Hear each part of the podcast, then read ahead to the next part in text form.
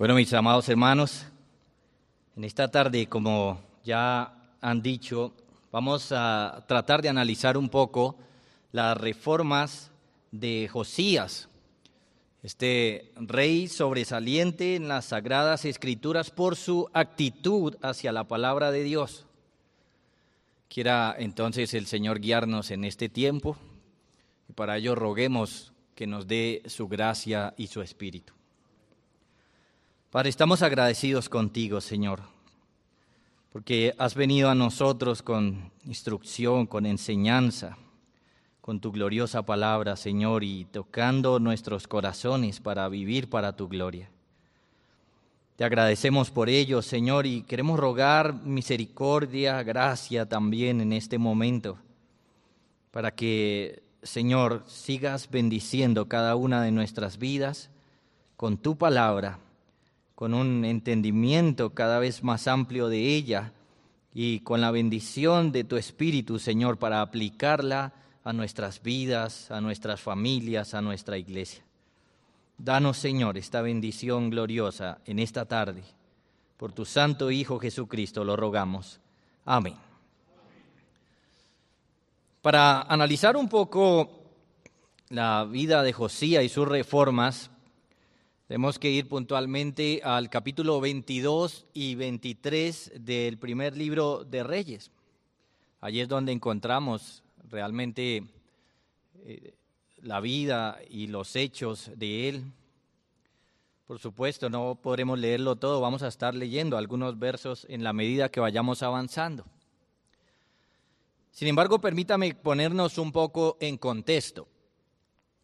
Como es sabido, desde el mismo inicio del periodo de los reyes, estos se alejaron de Dios y se alejaron a la idolatría de una manera exagerada, de una manera que debe ponernos a pensar, porque la idolatría siempre fue uno de estos pecados característicos del pueblo de Dios. Y nosotros a veces vemos la idolatría como algo muy lejano de nosotros como nosotros no cometemos eso, como, como algo que nosotros no caeríamos de ninguna manera. Pero si miramos toda la historia de los reyes, profetas y, y, diferentes pasajes de las escrituras, y nos están diciendo que constantemente será el pecado del pueblo, debiéramos entonces ponerle mucha atención a la idolatría y a todas sus formas. Así que el mismo Salomón Apenas el tercero de los reyes de Israel en su tiempo se desvió a la idolatría y de una manera que nadie lo hubiera esperado.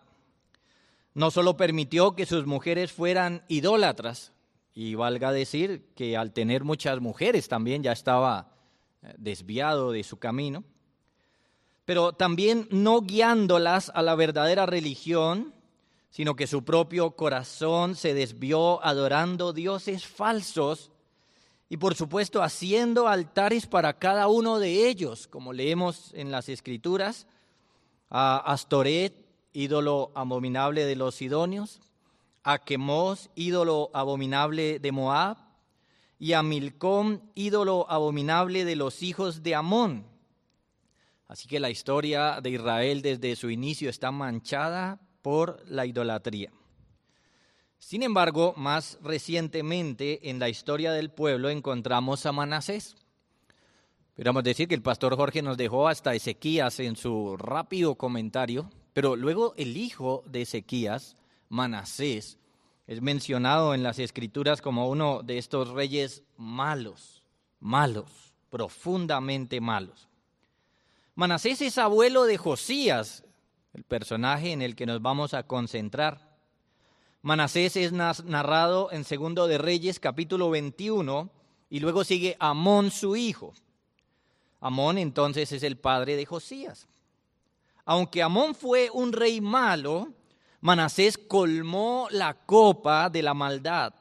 Con todo y que este hombre se arrepintió, no puede dejar de ser mencionado como un rey malo en extremo. En esas circunstancias, el reinado de Manasés trajo al pueblo una idolatría diferente, una nueva etapa de idolatría. Y una etapa de alguna manera como no se había visto antes. Podríamos decir que en otros pasajes se nos menciona cuando un rey de Judá fue malo, que hizo lo que hicieron los reyes de Israel. Queríamos decirlo de esa manera. Se mencionaba que era malo porque hizo como los reyes de Israel. Pero de Manasés se dice que hizo como cualquiera de los reyes de los otros pueblos. Así que su maldad se incrementó. Y el tipo de idolatría que formó, en pocas palabras, logró como llenar eh, las expectativas y el corazón de un pueblo también idólatra y pecaminoso. Así que Hubo idolatría, hubo mezcla de religiones, hubo un sincretismo allí. Se estableció una modalidad corrupta del culto a Dios en los lugares altos una vez más. Se mezcló la verdadera adoración con la falsa. A eso se le añadieron los ritos fenicios de Baal, de Acera, que Acab había introducido en Israel, y el culto también asirio de los caldeos de adorar estrellas. Y todo eso era llevado a sus máximas consecuencias. El templo, que como ustedes saben, es el lugar donde Dios había puesto su nombre para ser adorado, para ser glorificado. El templo que representaba la morada de Dios entre el pueblo de Dios. Ahí Manasés construyó altares a las huestes del cielo colocándolos en los atrios interiores y exteriores del mismo templo de Dios. Ahí en la casa de Dios erigió los ídolos como una imagen tallada de acera, cuyo culto, hermanos, implicaba toda la axivia. Con eso también instituyó un nuevo sacerdocio pagano, constituido, entre otras cosas, por hechiceros y adivinos y toda suerte de hombres malos. El rey mismo practicaba la adivinación. Primero de Reyes 21.6 y ah, nos menciona esto. Y, siempre junto con todo esto, ah, el culto a Moloch, que si hemos estudiado algo del culto a Moloch, tenía un terrible rito de pasar a los niños por fuego y el mismo Manasés pasó a su hijo por fuego. Realmente estamos frente a un rey malo. Ese mencionado primero de reyes es segundo de reyes. Josefo de él dice que Manasés mató a todos los justos de entre los hebreos y que no salvó ni siquiera la vida de los profetas, sino que cada día mataba a algunos de ellos. Este es un comentario realmente fuerte, entonces algunos han reconocido que este lenguaje de Josefo es exagerado. Sin embargo, aunque sea exagerado, nos empieza a mostrar un panorama de cómo es visto Manasés. La tradición judía sostiene en un estilo de leyenda una historia donde Manasés asesinó a Isaías. La leyenda judía dice que Manasés acusó falsamente a Isaías de haber enseñado lo que era contrario a la ley de Dios, por supuesto, era algo falso. Como es una leyenda, entonces eh, eh, dicen, cuentan que cuando Isaías mencionó el nombre de Dios, un cedro atrapó a Isaías y entonces ah, Manasés mandó a cerrar ese cedro y de esa manera lo mató. De ahí que algunos padres de la iglesia, como Justino, Tertuliano, Orígenes, Jerónimo y Epifanio, han creído que por orden de Manasés, Isaías fue cerrado en dos en un cedro donde se había refugiado. Pero nótenlo, sea en un lenguaje exagerado como el de Josefo, o sea en un lenguaje de leyenda como este que encontramos en el pueblo judío, sea como sea, Manasés es reconocido como uno de los hombres malos, de los reyes malos, perversos de su tiempo. Pero las mismas palabras de las escrituras nos narran cómo es. Encontramos en Segundo de Reyes 21.1 en adelante la descripción inspirada de este hombre. De 12 años era Manasés cuando comenzó a reinar y reinó en Jerusalén 55 años. El nombre de su madre fue Epsiba e hizo lo malo ante los ojos de Jehová, según las abominaciones de las naciones que Jehová había echado de delante de los hijos de Israel, porque volvió a edificar los lugares altos que Ezequías su padre había derribado, y levantó altares a Baal, e hizo una imagen de acera como había hecho Acab, rey de Israel, y adoró a todo el ejército de los cielos y rindió culto a aquellas cosas. Verso 9 nos eh, recuerda allí también, eh, hablando de Manasés, Manasés los indujo a que hiciesen más mal que las naciones que Jehová destruyó delante de los hijos de Israel. Los indujo a que hicieran más mal. Así que, en ese contexto, dos cosas son claras. La verdadera adoración había sido corrompida por todo tipo de adoración a dioses falsos. Y por otro lado, la verdadera adoración había sido corrompida por la adoración al Dios verdadero de maneras falsas, dando esto como consecuencia un decaimiento absoluto en el pueblo de Dios. Así que la situación no puede ser más terrible. Valga decir una vez más que este hombre se arrepintió, pero ah, el mal que hizo, se hizo y estaba allí. Luego tenemos entonces a su hijo Amón. Y aunque Amón fue más malo, eh, rápidamente fue quitado de la escena. Segunda de Crónicas 33, 21 nos dice, de 22 años era Amón cuando comenzó a reinar y dos años reinó en Jerusalén, dos años no más.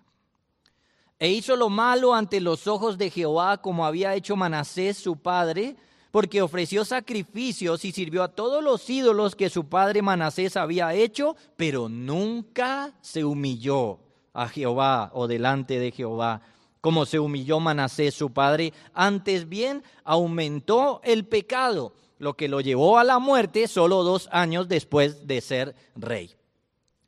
En ese contexto aparece Josías en un contexto realmente oscuro para el pueblo de Dios, donde la adoración se ha perdido, donde la verdadera se ha mezclado y donde se han metido muchas ideas falsas, allí aparece este hombre que el Señor va a utilizar para reformar la adoración.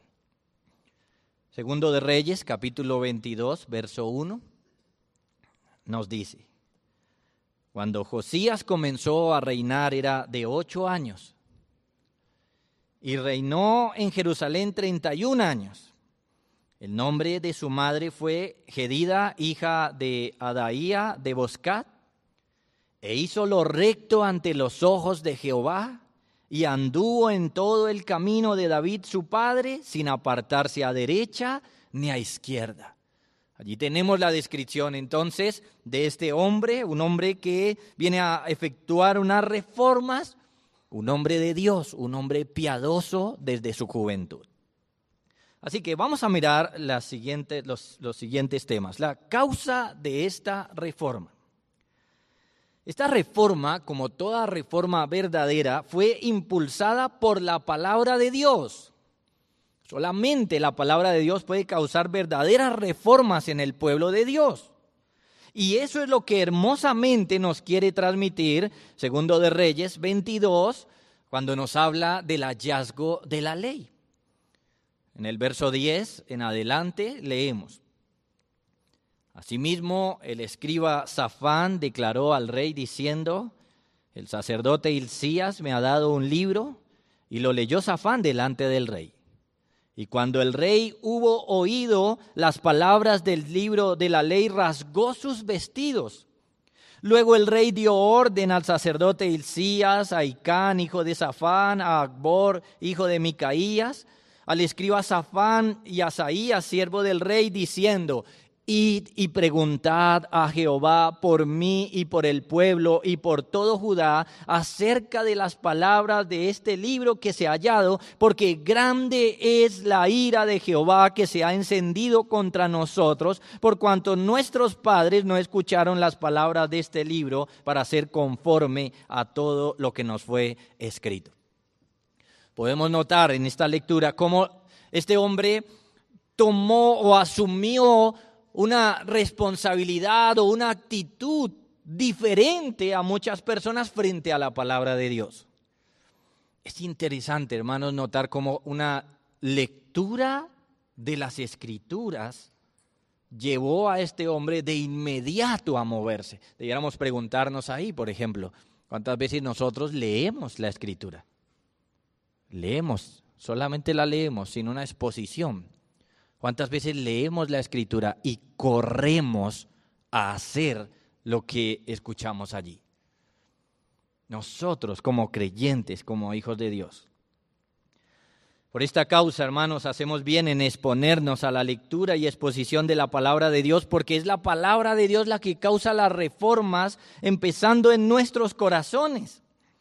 Es ponernos a ella y sobre todo con un corazón, hermanos, dispuesto a oír, a escuchar a nuestro Rey, para que Él nos mande, nos diga, nos muestre el camino, es lo que debemos hacer constantemente. ¿En qué se basó esta reforma? Aparece Josías como un niño apenas de ocho años cuando comenzó a reinar. Por supuesto, alguien que en su inicio tuvo que tener tutores para poder reinar por su temprana edad. De ahí que se nos menciona que años después de ser rey, él empezó a hacer las reformas. Por ejemplo, en segunda de Crónicas 34.3 nos dice, a los ocho años de su reinado, siendo aún muchacho, comenzó a buscar al Dios de David su padre y a los doce años comenzó a limpiar a Judá y a Jerusalén de los lugares altos, imágenes de acera, esculturas e imágenes fundidas.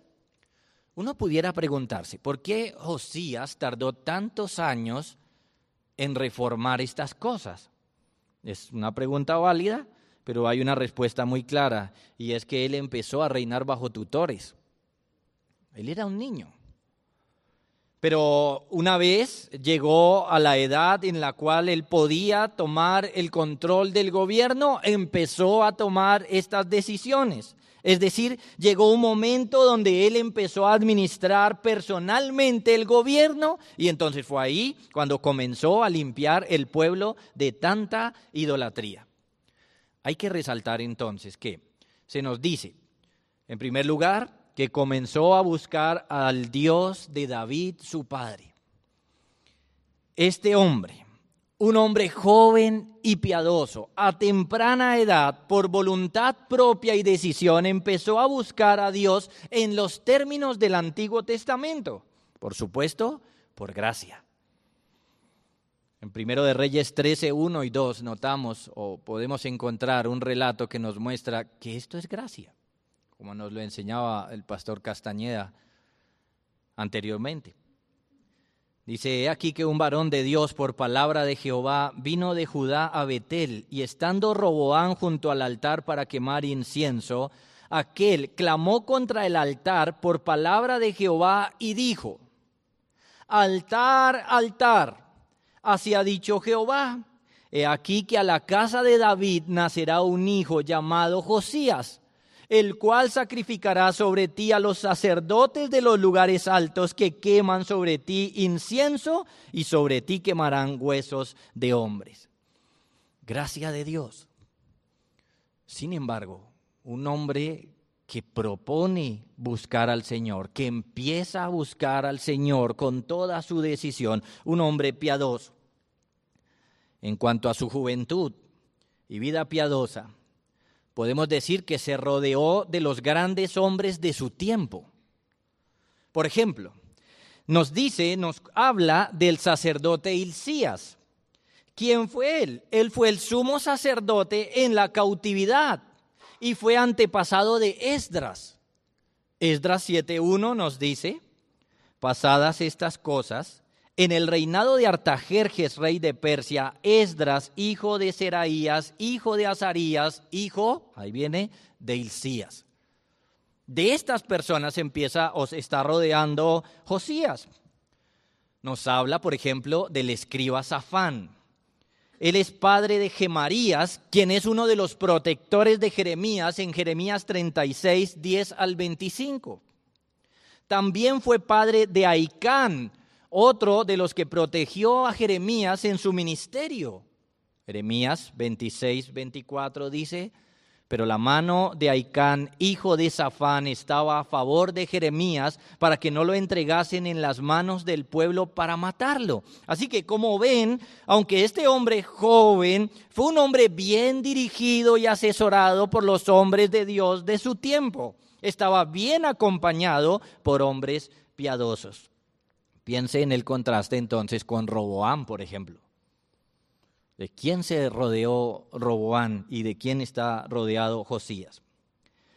En cuanto a su piedad, el pasaje más clave que nos muestra esto es donde encontramos las mismas palabras de Dios dando testimonio de Josías.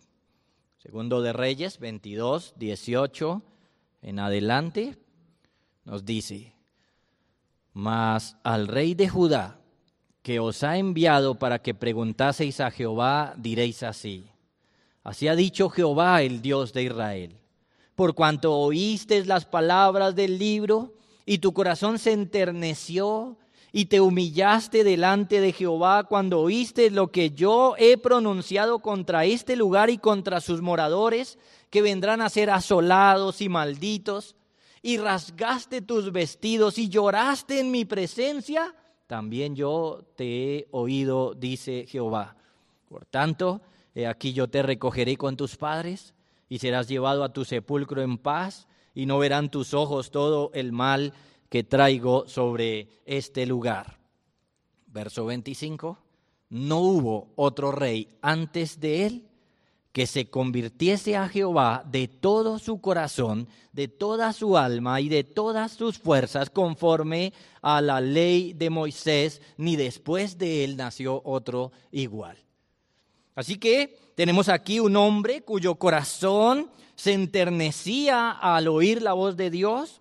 Este hombre no se quedó quieto ni interna ni externamente frente a la palabra del Señor internamente porque su corazón fue conmovido por las sagradas escrituras y externamente porque se movió a obedecer la palabra de Dios y adelantar la reforma que el pueblo necesitaba.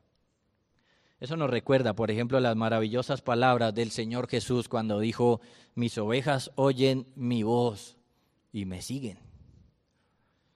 Tenemos aquí entonces un joven piadoso que oye la voz de Dios y no la toma como cualquier cosa, no la toma como cualquier lectura, sino como es en verdad palabra de Dios. Y una vez que ha oído y ha entendido la palabra de Dios, no fue simplemente un oidor, sino que corrió a obedecer al Señor con todo ánimo, con todas sus fuerzas y según la posición en la cual el Señor lo había puesto. Así que al entender el mensaje divino, Josías emprende las siguientes reformas. Una, la abolición de la idolatría.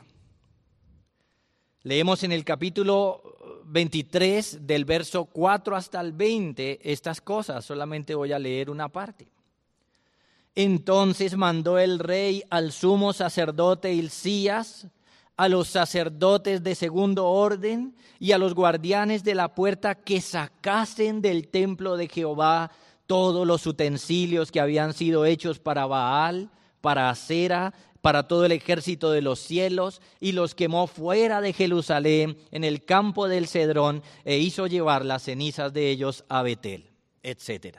Del 4 hasta el 20 encontramos en cómo destruyó los altares, como dañó, destruyó también la adoración falsa, como mató también sacerdotes falsos, sacerdotes de Baal, de Acera, de todo el ejército del cielo, del sol, de la luna, de los signos del zodiaco, de Moloch, de Astoret, de Quemos y de Milcom.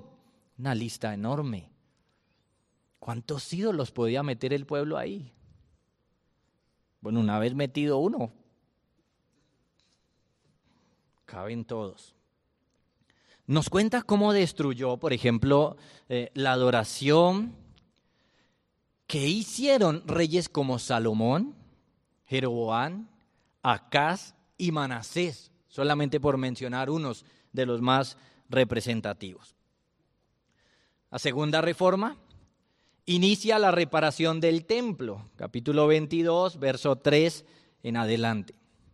Por supuesto que los 55 años de Manasés y los dos de Amón como reyes dejaron sus huellas en el templo al introducir todos esos ídolos y construirles altares, construirles ah, lugares de adoración dentro del templo, dejó el templo para reparar y limpiar. Así que Josías dedica sus esfuerzos a esta reparación del templo, por lo que significa la adoración veterotestamentaria. Tercera, llevó al pueblo a comprometerse a seguir a Dios. Segundo de Reyes 23.3 nos dice, y poniéndose el rey en pie junto a la columna, hizo pacto delante de Jehová de que irían en pos de Jehová y guardarían sus mandamientos, sus testimonios y sus estatutos con todo el corazón y con toda el alma y que cumplirían las palabras del pacto que estaban escritas en aquel libro y todo el pueblo confirmó el pacto. Aunque hay que reconocer con profunda tristeza que en esto el pueblo fue hipócrita. El pueblo no fue sincero en este punto, como lo trataré un poco más adelante. O que se comprometió solo de palabras Aún así, este rey estaba guiando al pueblo a que hicieran estas cosas. Él estaba comprometido con la reforma y estaba llevando entonces a que ellos hicieran este pacto y lo mantuvieran firme. Finalmente, estableció una vez más la observación de la Pascua. Es interesante leer lo que la escritura nos dice, siendo una de las fiestas principales la habían abandonado muchos años antes.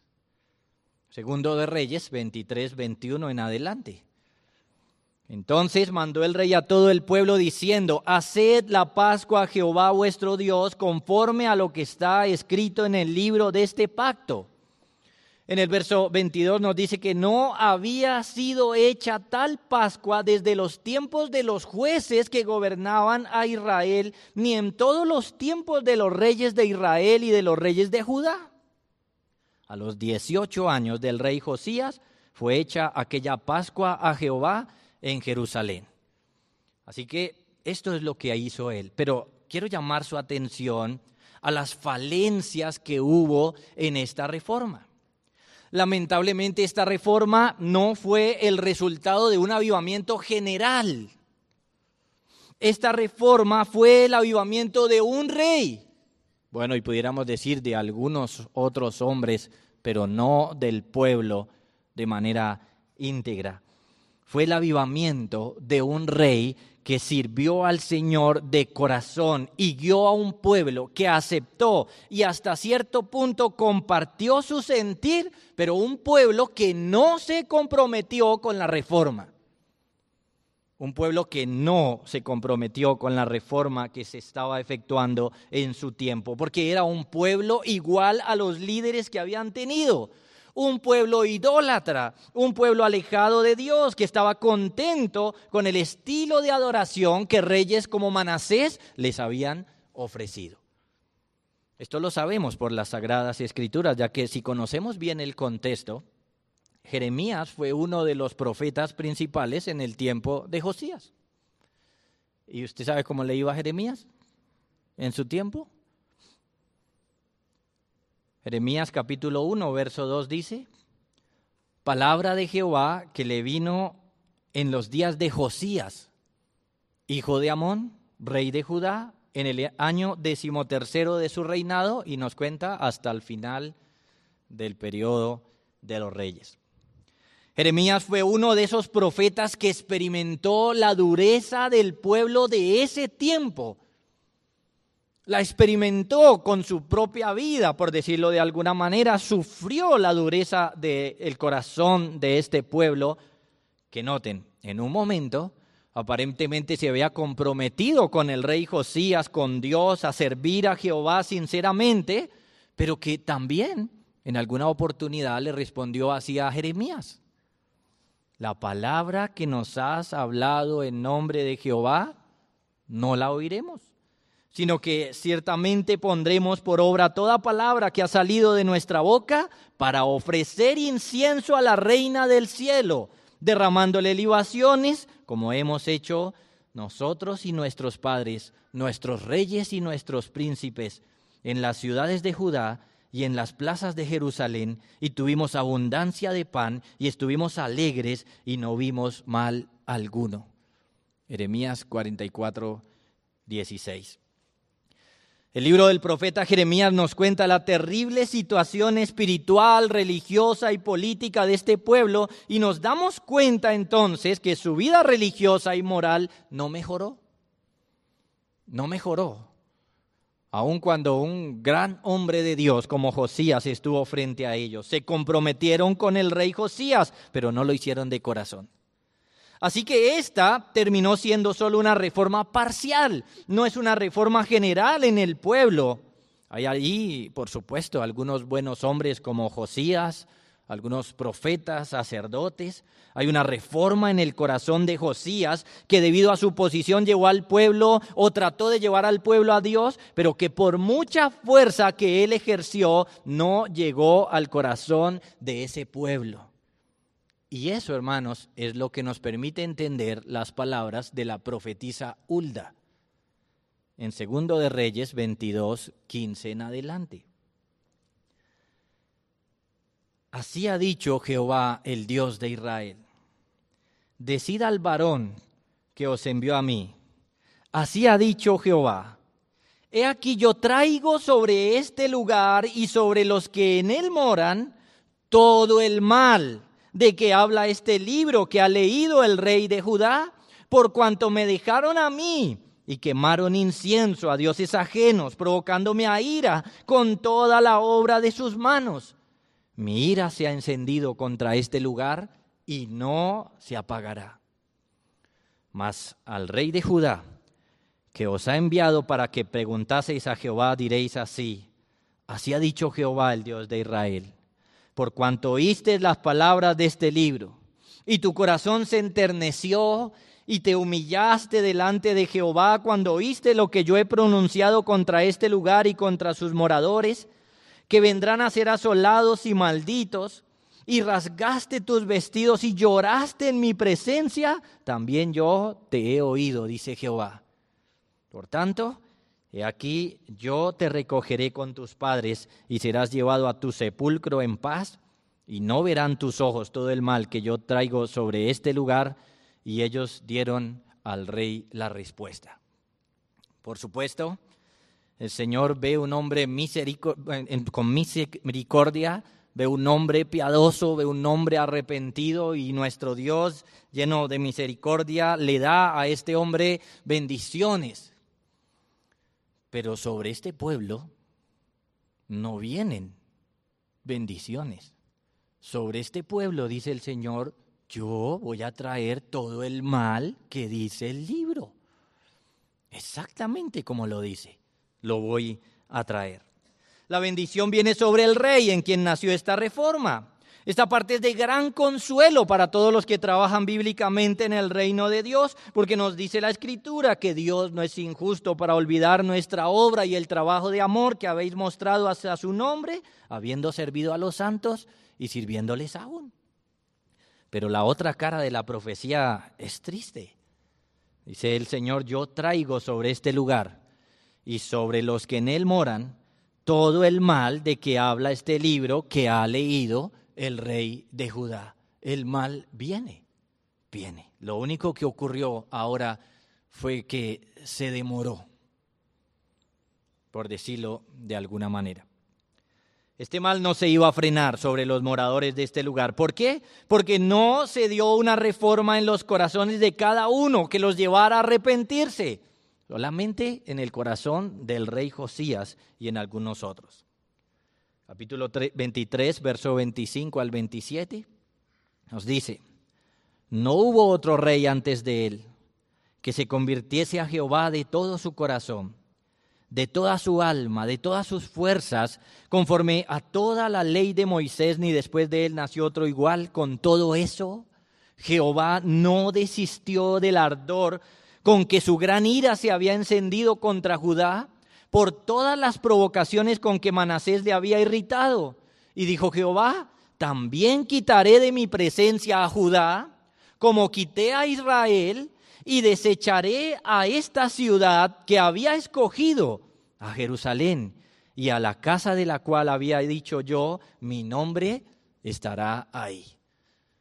Como vemos, tenemos frente a nosotros la resolución del Señor de quitar por completo a Judá de su presencia como lo había hecho con Israel.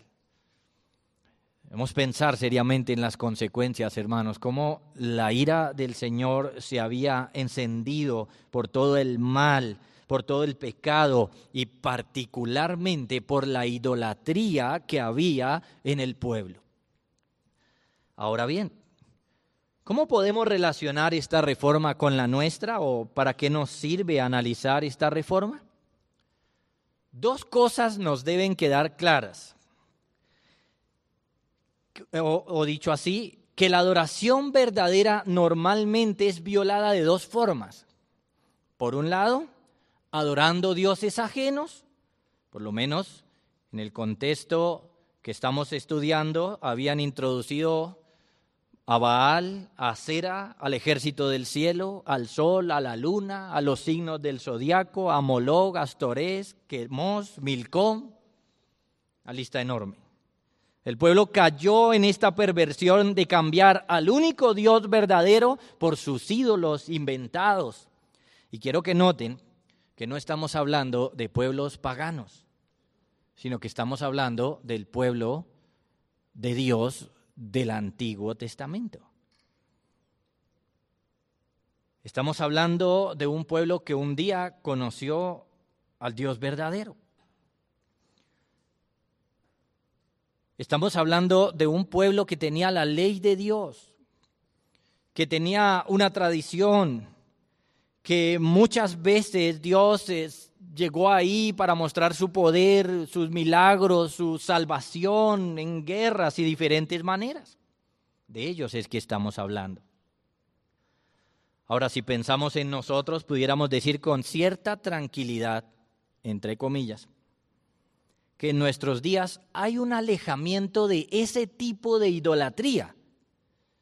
Es decir, que en el pueblo de Dios actual o en medio eh, de nosotros como cristianos no hay dioses ajenos a maneras de ídolos como había en ese tiempo de talla o de fundición. ¿O sí? Pero no podemos decir que no sea un peligro. Por otro lado, la segunda forma como es violada la verdadera adoración es adorando al Dios verdadero de forma falsa. Y ahí, mis hermanos, no debemos subestimar la luz que nos arrojan pasajes como estos.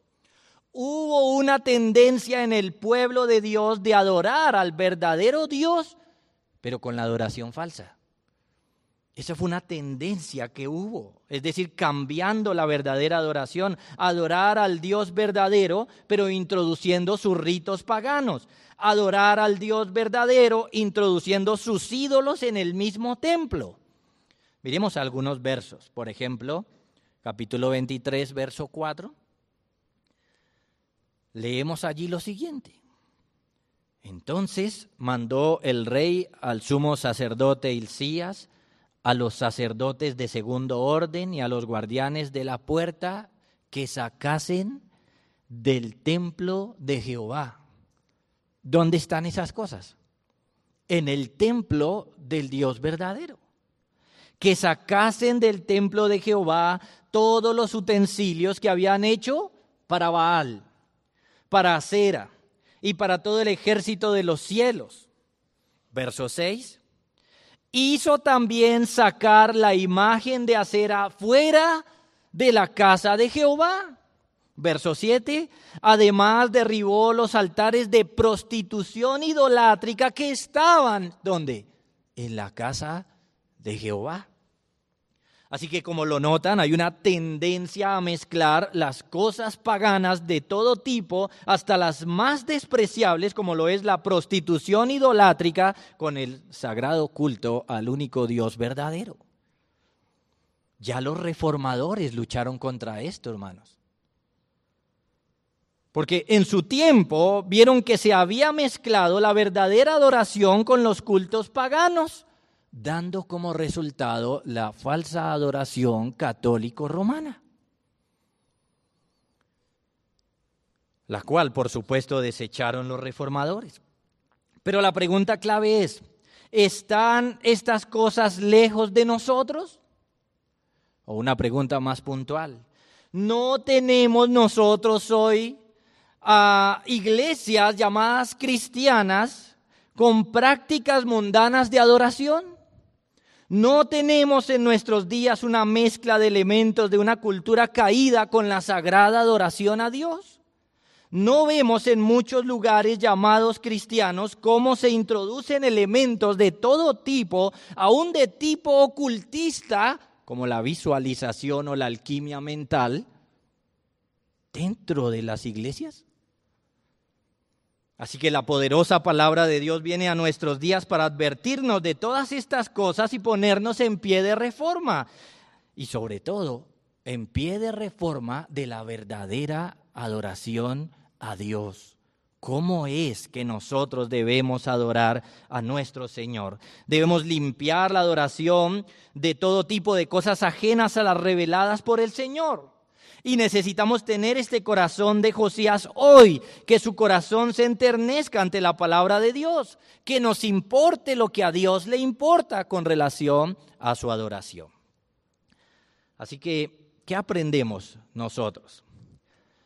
La gran enseñanza que vemos aquí es la importancia de las sagradas escrituras para el avivamiento o reforma de la iglesia y la verdadera adoración. Por un lado, como lo hemos dicho, son las sagradas escrituras la única norma de fe y conducta, lo que creemos y lo que hacemos, mostrando que nuestra fe debe estar regulada por las escrituras bien interpretadas. Fueron las sagradas escrituras las que tocaron el corazón de Josías para entregarse de todo corazón a Dios y efectuar las reformas que hizo en la adoración en su tiempo. Así que deben ser las sagradas escrituras las que nos lleven a nosotros a tener un corazón piadoso para con Dios. Y son las sagradas escrituras las que nos deben llevar a reformar la adoración que tenemos en nuestras iglesias. O como se ha dicho, semper reformanda. Son las sagradas escrituras las que nos deben señalar qué cosas hay que sacar de nuestras vidas, iglesias y adoración para rendirnos a Dios. Y son ellas las que deben decirnos qué cosas debemos incorporar, qué cosas debemos mejorar, qué cosas debemos hacer para adorar al Señor. La reforma de Josías es una gran enseñanza de cómo Dios aviva la y reforma a su pueblo por su palabra. Y pone frente a nosotros, hermanos, la responsabilidad, por supuesto, una vez más, de ser columna y baluarte de la verdad, específicamente con relación a cómo estamos adorando al Señor en las iglesias donde Él nos ha puesto. Aprendemos también de esto como un líder, en este caso un rey, avanzó una reforma solo, entre comillas. Pero quiero resaltar eso. Hoy un pastor de la Grey de Dios puede estar avanzando una reforma y estar solo. Hoy pueden haber voces como la de Jeremías. Voces que están llamando a una reforma, al arrepentimiento al Señor y estar solas estar solas, hermanos. No, solo, no solo deben los pastores amar las reformas, buscarlas y adelantarlas, sino todo el pueblo. No es solamente responsabilidad de los pastores adelantar la reforma, sino la iglesia, la iglesia de Jesucristo. Por supuesto, en el orden correcto, guiados por hombres de Dios piadosos, pero, pero, el pueblo debe estar unido precisamente haciendo esta tarea con la palabra de Dios. El pueblo del nuevo pacto tiene la gloriosa bendición predicha por Jeremías cuando dijo, todos me conocerán. Por lo tanto, debemos tener un espíritu de unidad verdadera, hermanos. Unidad verdadera y es unidad en el entendimiento correcto de las sagradas escrituras. La unidad, hermanos, no es como muchos la fomentan en nuestros días, que es simplemente decir que sí a todo lo que usted quiera. La unidad no es eh, ponernos de acuerdo en las cosas que nos gustan. A eso no se refiere la unidad. La unidad realmente es que todos entendamos, hermanos, las sagradas escrituras y corramos por lo mismo por lo que ella manda, por lo que ella enseña, que todos estemos comprometidos con la enseñanza de Dios, con la palabra de Dios. Es decir, la verdadera unidad es en la palabra de Dios. Debemos tener un espíritu de unidad verdadera como pueblo de Dios para reformar la adoración en nuestro tiempo. Que eso sea un asunto de la iglesia en general, en conjunto, como un solo hombre y no de una sola persona. Y de seguro, hermanos, veremos tiempos mejores cuando toda la iglesia de Jesucristo esté avanzando sobre la palabra de Dios para reformar la adoración.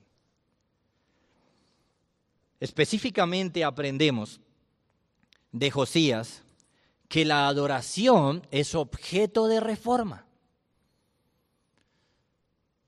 Normalmente cada uno de nosotros pudiéramos pensar que en algún momento de nuestras vidas adoramos como adoramos porque así se hacía. Simplemente porque así lo hacían cuando yo llegué a esa iglesia, porque así lo hacían nuestros padres o algo así. Todo lo que encierra, hermanos, la adoración debe ser analizado y realizado conforme a las escrituras y no simplemente porque lo hacíamos.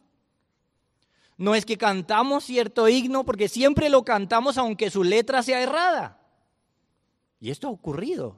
Tenemos muchos casos de himnos que hemos tenido que sacar de nuestros signarios, porque aunque lo cantábamos desde que éramos pequeños, por fin cuando lo miramos con las sagradas escrituras, nos dimos cuenta que no deberíamos cantar eso.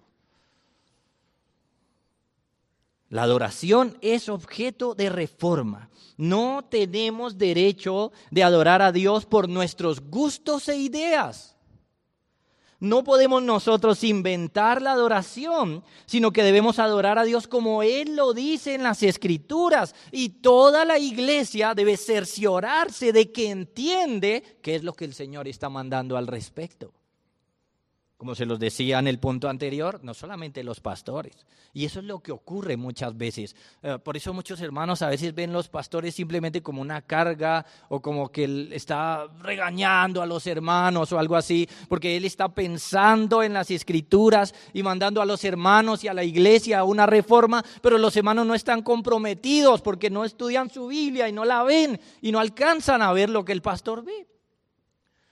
Pero nosotros no tenemos derecho, hermanos, a inventar o hacer la adoración conforme a nuestra mente, sino conforme a las escrituras. Lamentablemente, en este tema sí que hace falta reforma. Hace falta ponerle la luz de la palabra de Dios a nuestra adoración. Hace falta ser contundente en moldear nuestra adoración a la palabra de Dios. Hermanos, este es un buen momento para que se enternezca nuestro corazón y lloremos.